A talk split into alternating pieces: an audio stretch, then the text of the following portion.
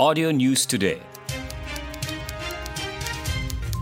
Audio News Today, edisi malam, 27 Julai 2020. Sejumlah 1.252 bilion ringgit diperuntukkan untuk menaik taraf dan pembangunan semula bangunan daif di 337 sekolah seluruh Sabah dalam tempoh rancangan Malaysia ke-11 RMK-11.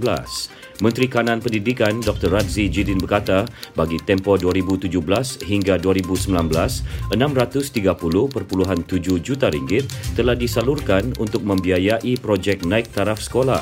Manakala bagi tahun ini, 621.2 juta ringgit diperuntukkan bagi tujuan sama. Dr. Radzi menjelaskan demikian dalam sesi soal jawab Persidangan Dewan Rakyat di Ibu Negara.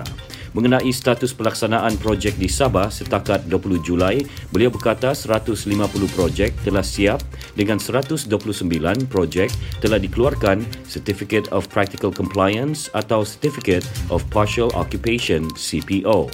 Sejumlah 21 projek lagi dalam mendapatkan proses CPO, 3 projek masih lagi dalam pembinaan, 19 dalam proses perolehan dan 65 projek lagi dalam fasa prabina. Pergerakan keluar masuk di pintu masuk antarabangsa Sabah sama ada melalui udara, darat dan laut menunjukkan peningkatan.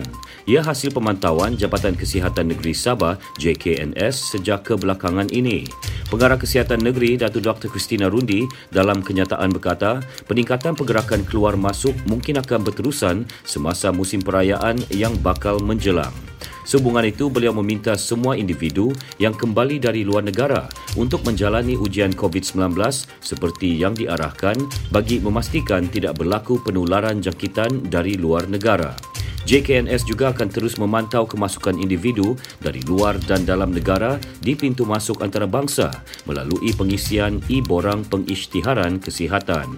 Menurut Datu Dr. Christina, sehingga semalam Sabah merekodkan 20 orang atau 5% kes import A COVID-19 iaitu mereka yang mendapat jangkitan dari luar negara. Manakala kes import B, jangkitan dari luar negeri Sabah adalah seramai 120 orang atau 31%. Sementara itu, bilangan kes yang mendapat jangkitan dalam negeri Sabah adalah 245 orang atau 64%. Sehingga semalam, jumlah kes COVID-19 bagi Sabah adalah 385 kes. Dalam pada itu, Datu Dr. Christina berkata daerah sempurna mencatatkan satu lagi kes wabak kolera semalam melibatkan kes bergejala. Ia menjadikan jumlah keseluruhan wabak kolera di negeri ini meningkat kepada 57 kes. Daripada jumlah itu, 43 kes bergejala dan 14 kes tidak bergejala. Sempurna Kekal mencatat kes tertinggi iaitu 29 kes diikuti Kota Kinabalu 13, Beaufort 4 dan Putatan 3. Sementara Kunak dan Kinabatangan masing-masing 2 kes. Manakala Tuaran, Sipitang, Tawau dan Lahad Datu masing-masing 1 kes orang ramai dinasihatkan supaya sentiasa melakukan amalan pencegahan penyakit kolera. Purata taburan hujan dijangka meningkat di beberapa daerah di negeri ini sehingga awal bulan depan.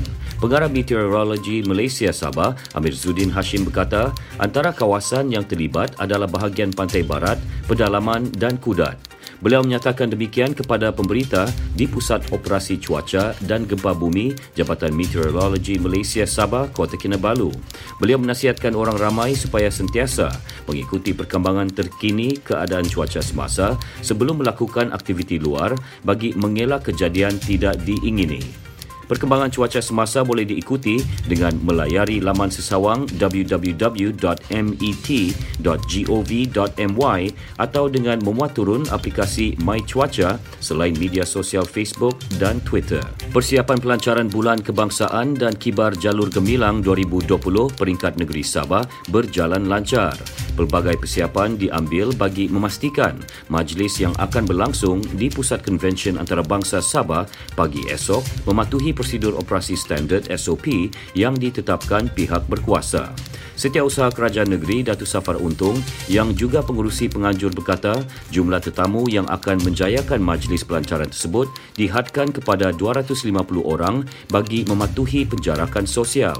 Tetamu yang hadir juga diwajibkan memakai pelitup separuh muka dan menggunakan cecair pembasmi kuman. Datuk Safar ditemui pemberita selepas meninjau raptai penuh persiapan pelancaran tersebut. Sementara itu, Setiausaha Persekutuan Sabah Datuk Samsuni Muhammad Nur berkata, penglibatan semua pihak bagi menjayakan sambutan bulan kebangsaan membuktikan rakyat memiliki semangat cintakan negara yang tinggi. Ketua Menteri Sabah Datuk Seri Panglima Muhammad Syafiee Abdal dijadual merasmikan majlis tersebut. Lebih 2,000 keluarga kurang berkemampuan menerima bantuan makanan dan keperluan harian menerusi misi kemanusiaan My Fund Action Sabah sepanjang Januari hingga Julai.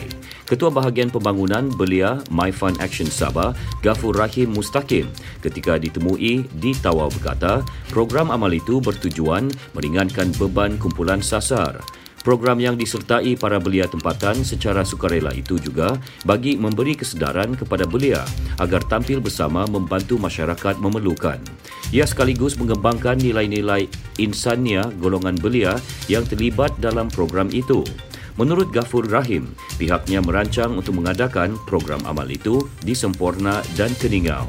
Sehingga kini misi kemanusiaan dinamakan Kotak Rizki Umat itu telah dilaksana di Kota Kinabalu, Tuaran, Tawau, Lahad Datu, Ranau, Kundasang dan Sandakan. Seramai 85 sukarelawan terlibat dalam program amal kemanusiaan di Lahad Datu dan Tawau yang memanfaatkan lebih 200 keluarga miskin. Gara-gara gagal mematuhi prosedur operasi standard SOP Perintah Kawalan Pergerakan Pemulihan PKPP ketika berada di premis makanan.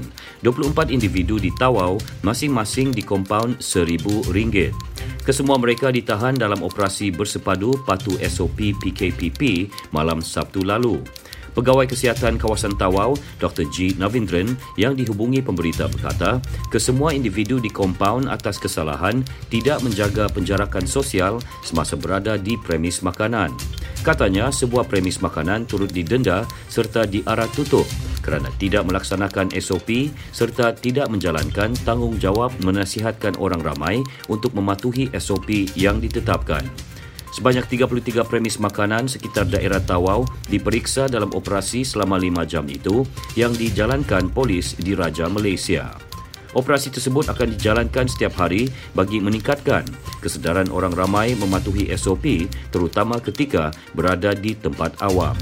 Sekian berita Audio News Today disampaikan Konstantin Palawan. Audio News Today diterbitkan Audio Studio Works dan diedarkan dengan kerjasama Sabah Info. Ikuti lebih banyak berita di Telegram t.me slash Sabah Audio News Today. Audio News Today.